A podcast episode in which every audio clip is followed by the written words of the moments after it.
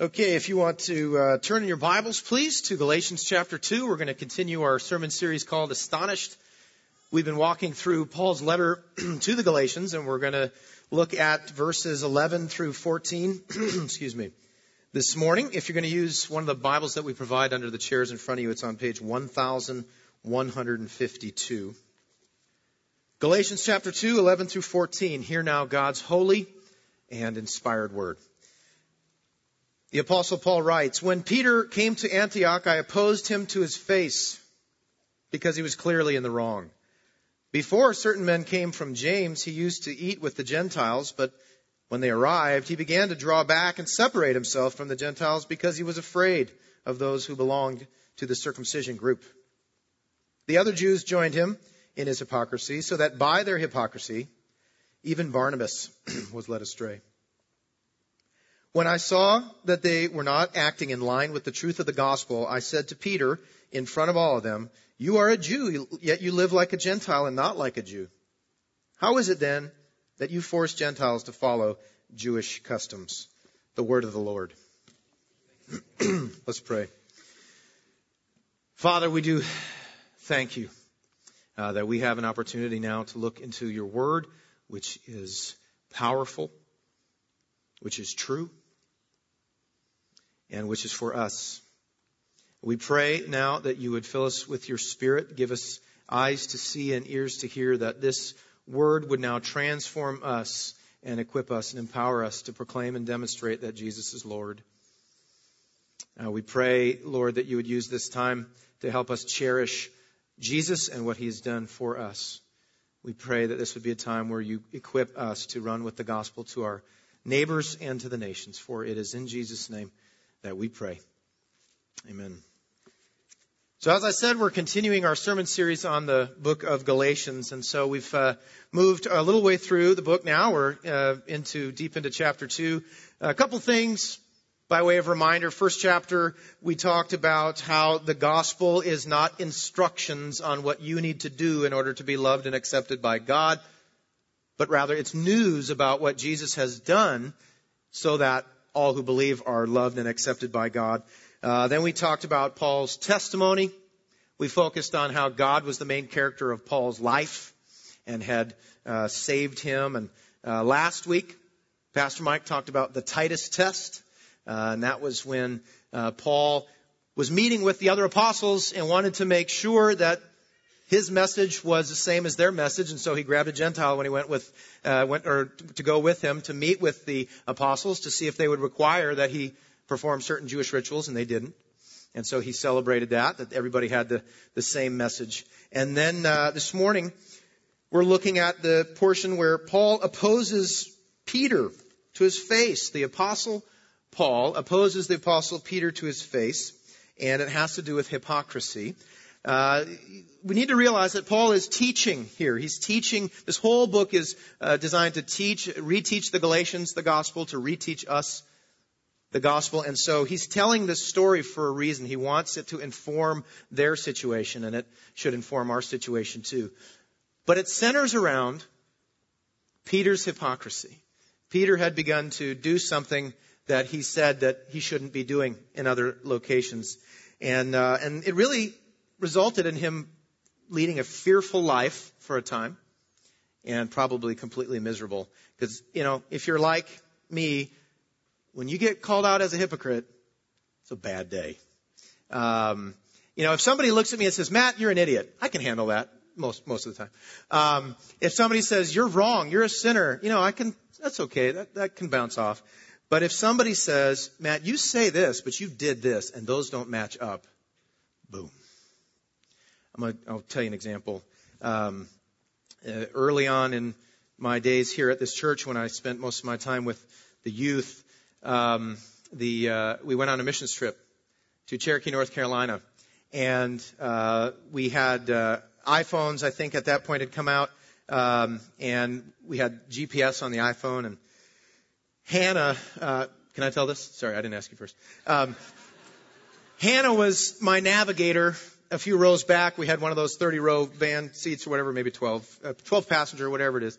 So she's a few rows back and she's trying to tell me where to go.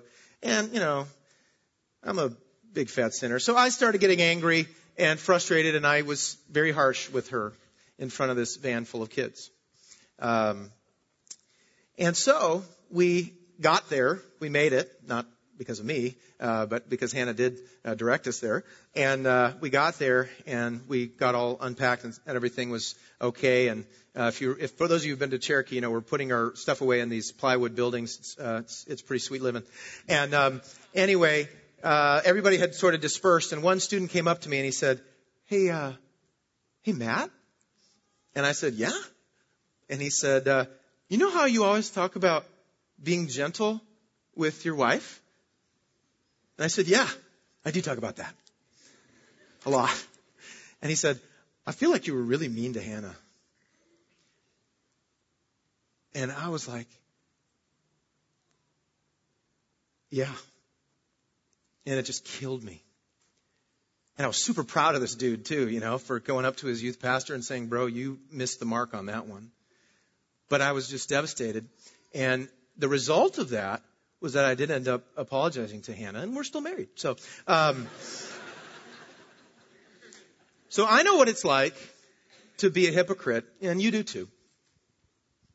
So, good news today.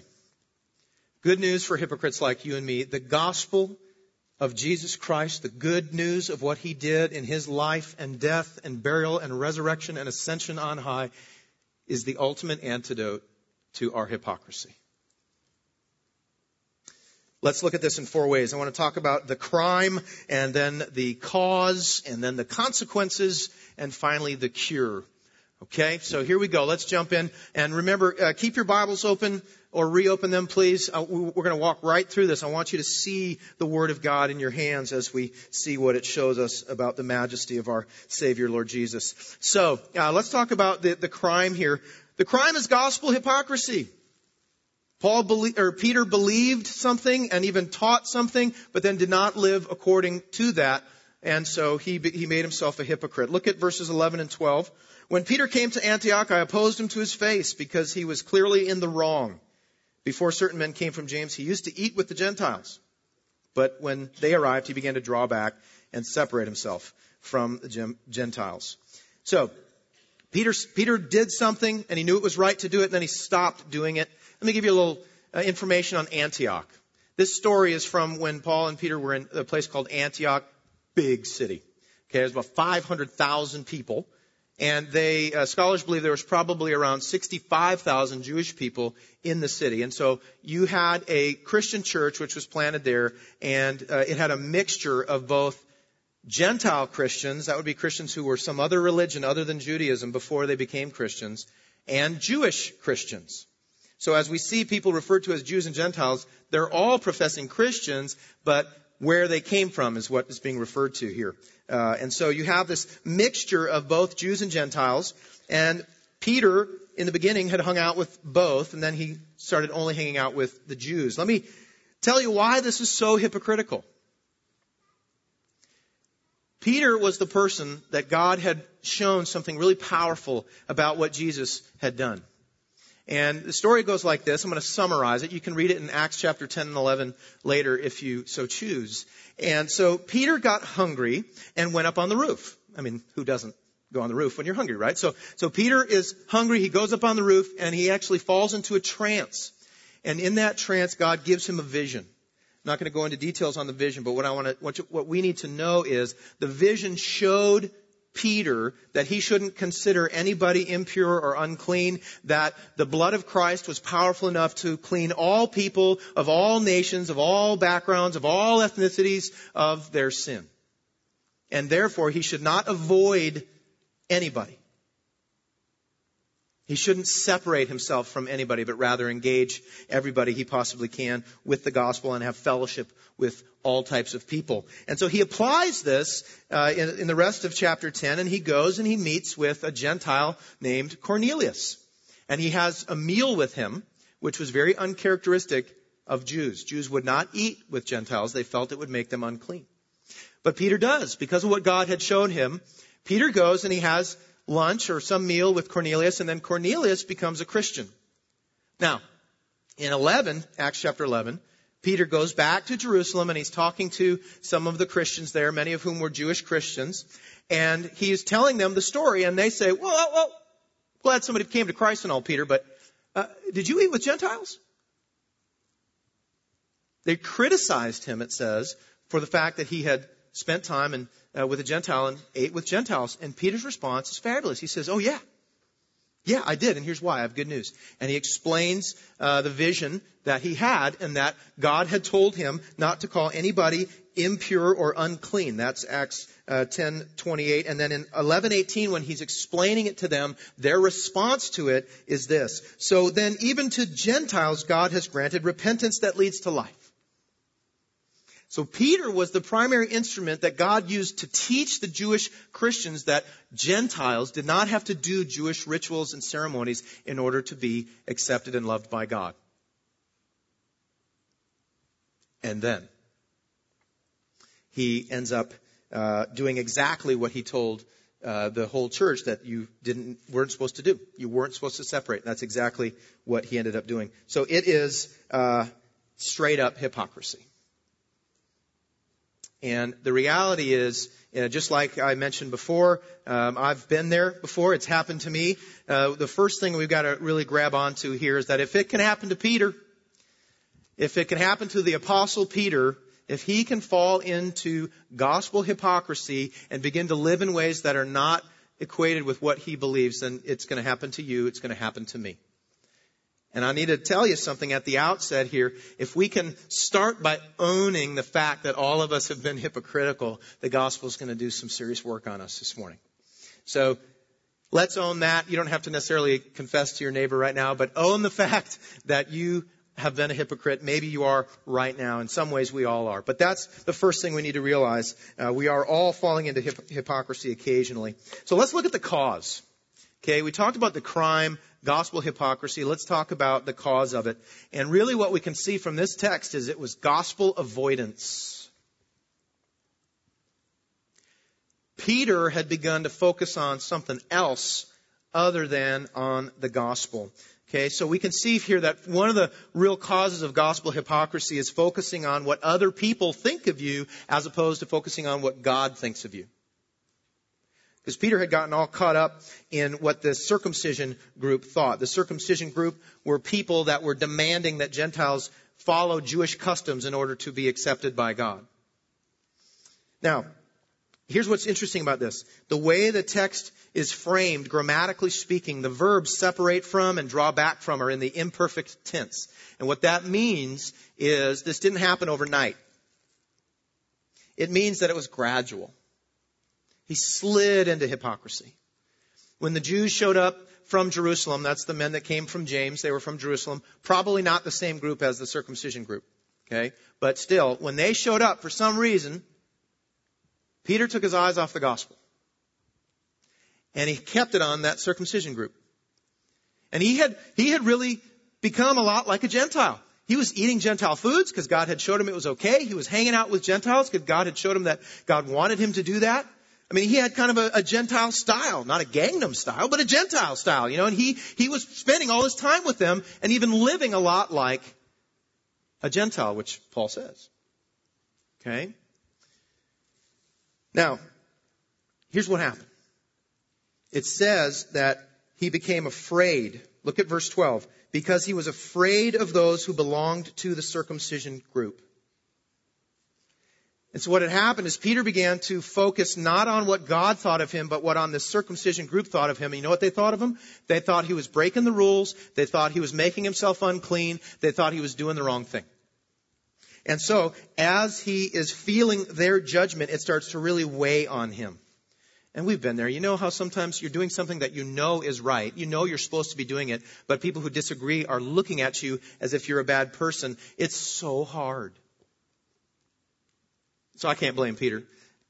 And so what, what happens is Peter really, in an effort to relieve himself of that fear of what they thought of him, he starts really hanging out with only them. And thereby sending the wrong message uh, to the Gentile Christians and causing big problems.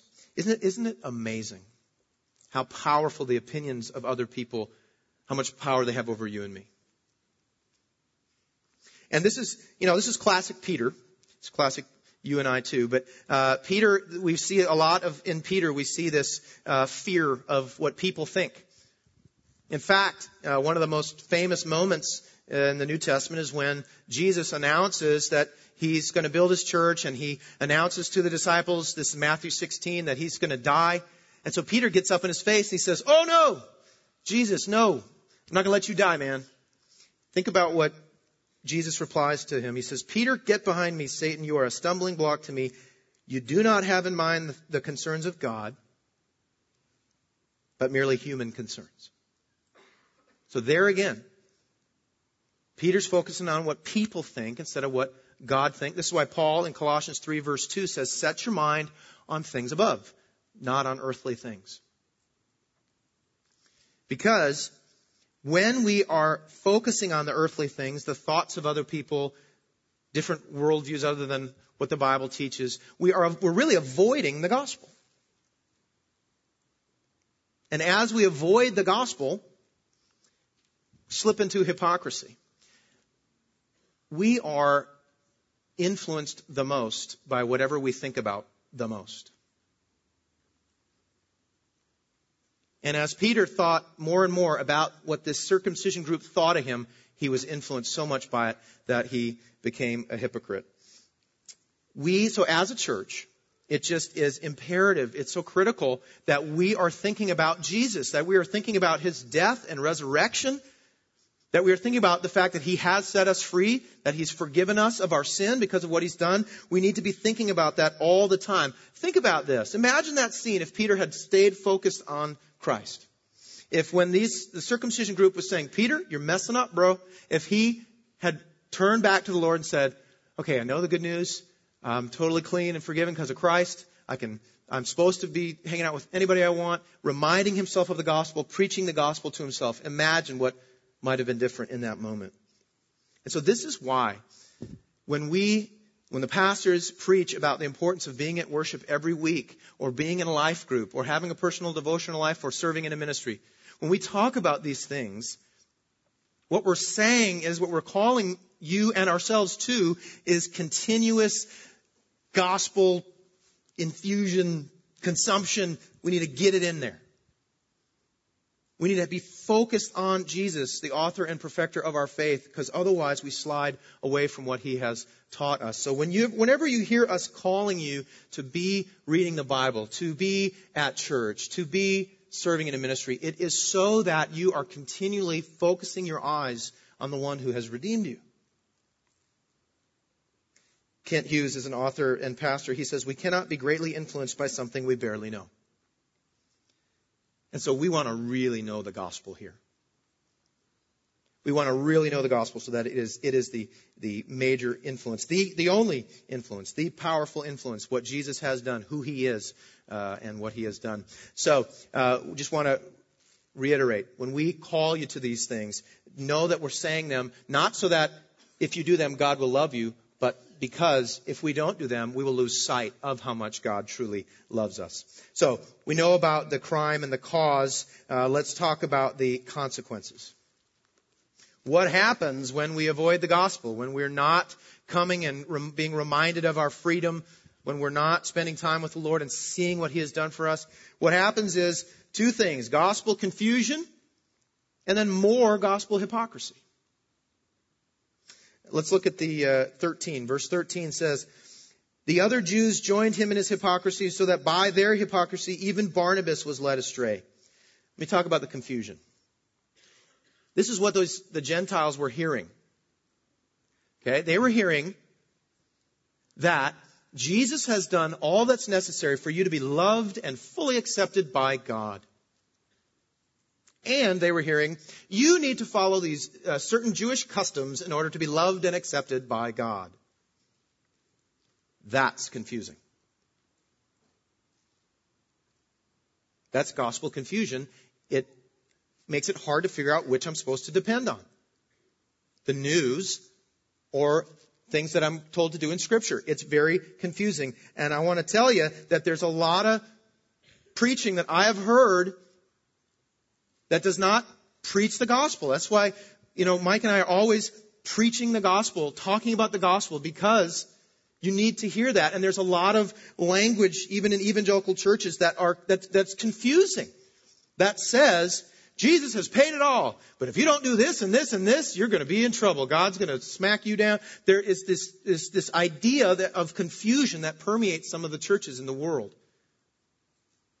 It's confusing. In fact, I met a man and I had a great conversation with him this past week. And I asked him what he thought the gospel was. And he said that, you know, it had to do with Jesus. And I said, well, do you believe in Jesus? And he said, I want to, but I don't think I can be as good as I'm supposed to be. And I said, oh, man, do I have good news for you. News for you. And so we had a great conversation. Um, Listen, there are a lot of reasons why we're supposed to pursue holiness. There are a lot of Christ glorifying, Christ exalting, God honoring reasons that you and I should fight against our sin and pursue holiness and Christ likeness. But so that God loves and accepts us is not one of them.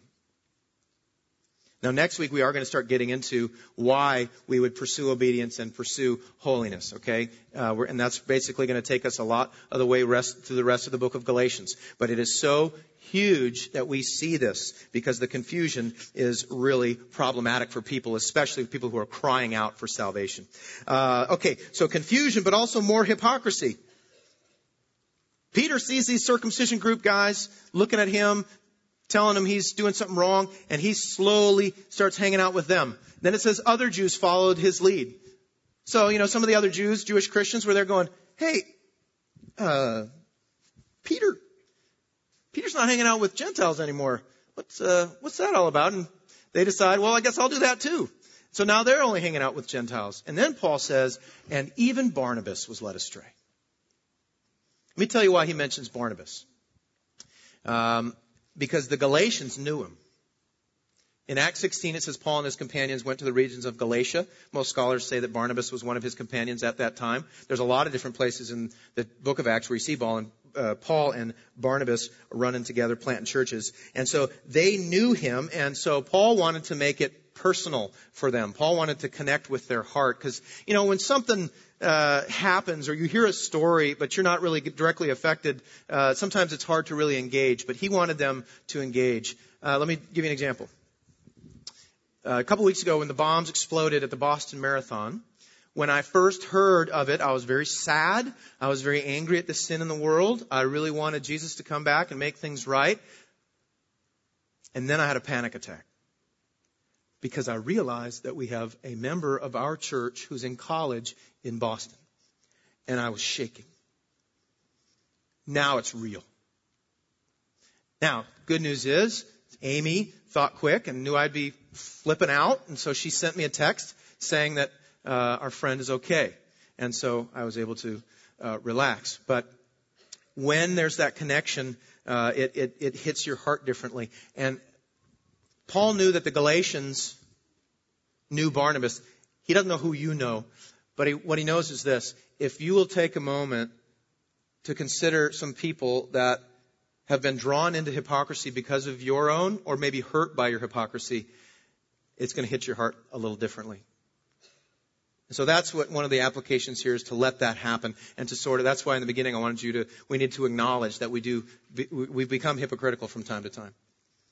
Make that connection. Let that, let that sink in. Uh, that's why Paul told this story. The, the story is about Peter primarily, but I think he told it specifically because they knew Barnabas. And they, they, need to, they needed to hear that line. Even Barnabas? So that it would hit home. Um, so, Paul tells the story for that reason. Now, so how do we apply that then? Gospel hypocrisy is both confusing and contagious. It confuses people on what, how we really are made right with God, and it's contagious. We draw other people into it. And I want to say one more thing about that confusion, because this is usually how this plays out, and we've got to be real diligent and vigilant about preventing this from happening here. So much of the confusion comes from the way that we don't say verbatim, you're loved and accepted by God because of Christ, but you need to do certain things in order to be loved and accepted by God we don't always say it verbatim. Here's how it very often comes out. Jesus has paid for all your sin and, and made you right with God. But why do you dress like that? Jesus has paid it all. All to him we owe. What makes you think you should do your hair that way? Why do you listen to that music? This is how this confusion happens. Because we tell people they're loved and accepted by God because of Christ, and then we follow it with, but you're not loved and accepted by me unless you do these certain things. See how confusing that is? We cannot tell people God loves you and accepts you fully because of what Christ has done and not follow it with, so I accept you and I love you fully because of what Christ has done. Um, we'll return to this as a church, but let, hear me. Different is not wrong. The Bible is very clear on right and wrong. But there's so much beauty in other cultures, different ethnicities, different traditions. There's so much out there that just falls under the different category, not the wrong. And so much of the confusion comes when people point at something that's just different and say it's wrong because it doesn't match their preferences. It's confusing. It can't happen. So if it has happened to you, I'm sorry. And if it's come out of my mouth, I'm really sorry.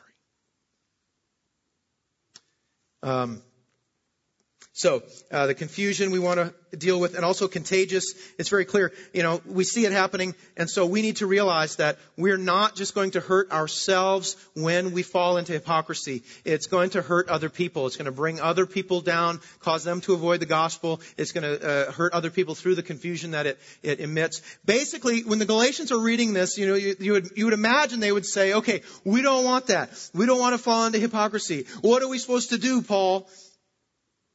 And I hope that's where we're at too. I hope that our hearts have been tenderized enough so that we're ready to say, what are we supposed to do? Because that's exactly what Paul then does. Paul has, is showing them what needs to be done. Basically, that uh, the gospel needs to go out and people do need to be confronted about their hypocrisy.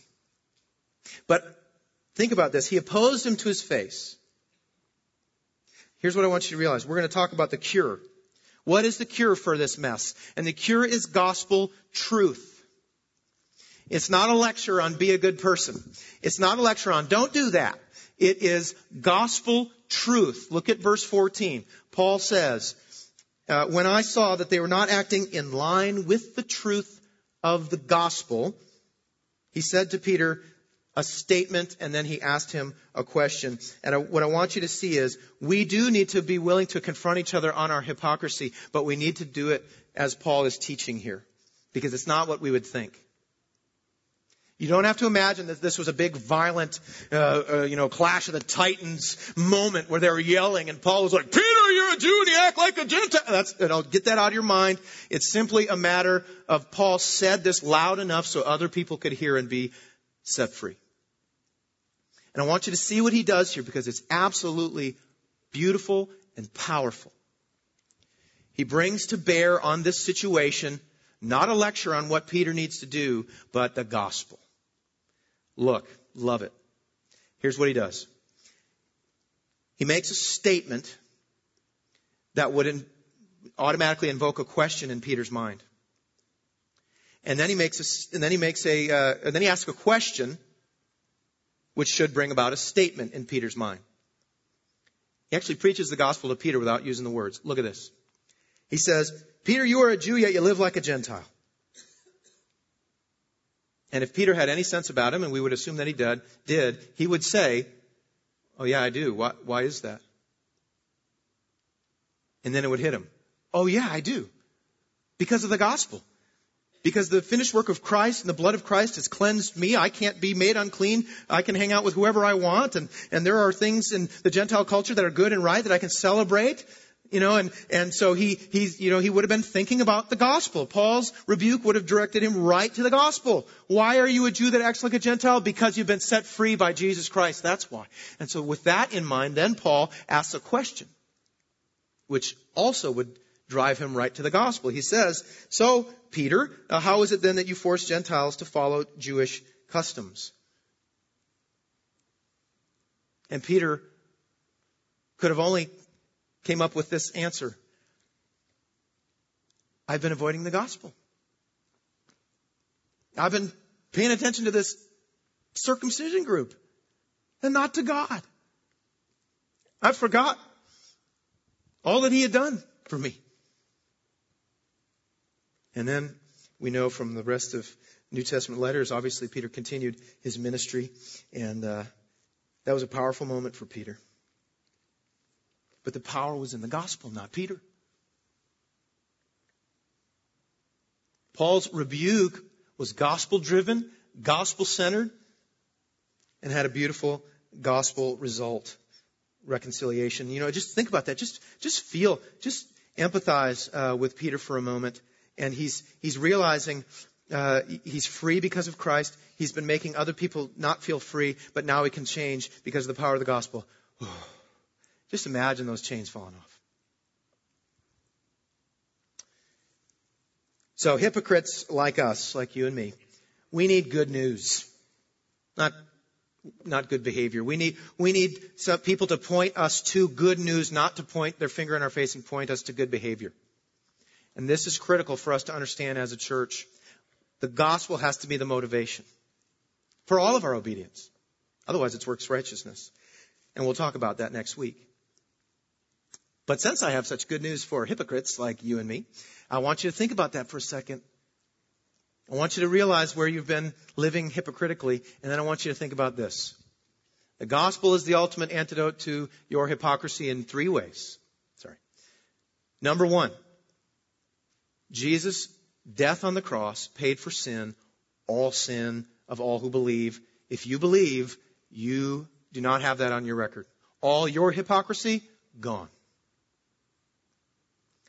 Number two, the gospel is not simply that you and I are forgiven. It's also that you and I, by the glory of God, the power of the gospel and the power of the Holy Spirit, can become more like Christ, who of all the things you could call Jesus, a hypocrite is not one of them.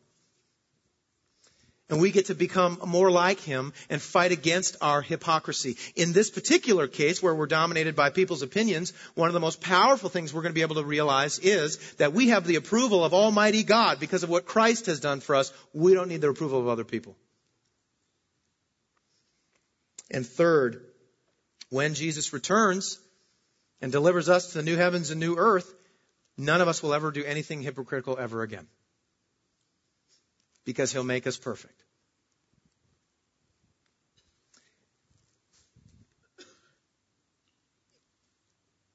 Only the gospel can really set us free. I heard a story, I'll close with this. I heard a story on NPR, and uh, I was so like wowed by it. I, I had to look it up on the internet, you know, because it's, it's on the internet, and you know it's true. And um, that's a joke, by the way, for just so you know. Um, anyway, okay. Uh, here's the story. A man was here in Florida, and he was uh, here with a six-year-old son. They were at a uh, an event somewhere, and they were standing in a line. And part of the line sort of went over this little bridge or on some sort of ledge, where uh, several feet below was water. And in Florida, where there's water, there may be alligators. So this uh, six-year-old boy is, you know, doing what a six-year-old boy does, and he's goofing around a little bit, falls into the water.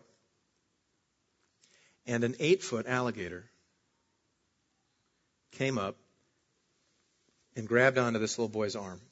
So now this boy, six-year-old boy, his whole arm is in the mouth of an eight foot alligator.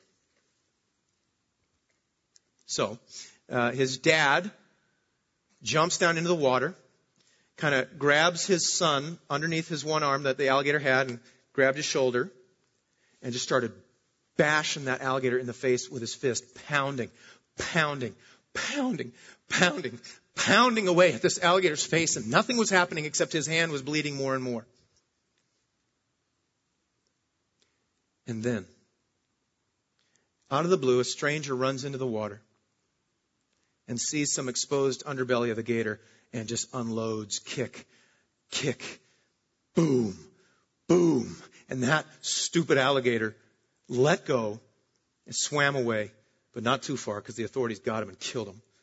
Praise the Lord. Listen to me. You try to go and grab a hold of your hypocrisy and punch it in the face by trying to just stop it, you're just going to bloody your hand. Jesus is the one who runs to us through the water and kicks the, the exposed underbelly of that beast. It is only through the gospel that that beast jaws will open and it will swim away and you know he's going to kill it. Isn't that good news? So don't leave here saying, I'm going to go stop being a hypocrite now. You leave here saying, Christ Jesus has made me his own. Let's pray. Father, we are uh, we do ask for forgiveness for our hypocrisy. We own it, um, and in doing so, we know that Christ has relieved us of ownership of it, and He took it with Him uh, to the cross. It has been paid for in full, and it doesn't exist. And so we are rejoicing this morning and we thank you also, Lord Jesus, that it's not simply a matter of being forgiven, but also that you would make us into a beautiful thing. You make beautiful things out of the dust. You're making beautiful things out of us as we lift these words to you, O Lord, our God, our Redeemer. Would you hear them and be pleased and, and, and, and, and just continue to drive into our hearts this gospel that sets us free? Let us not try to change under our power, but under yours. And do a mighty work in us that we are, that we will be equipped and empowered and excited to run with the gospel to our neighbors and to the nations, for it is in Jesus' name that we pray. Amen.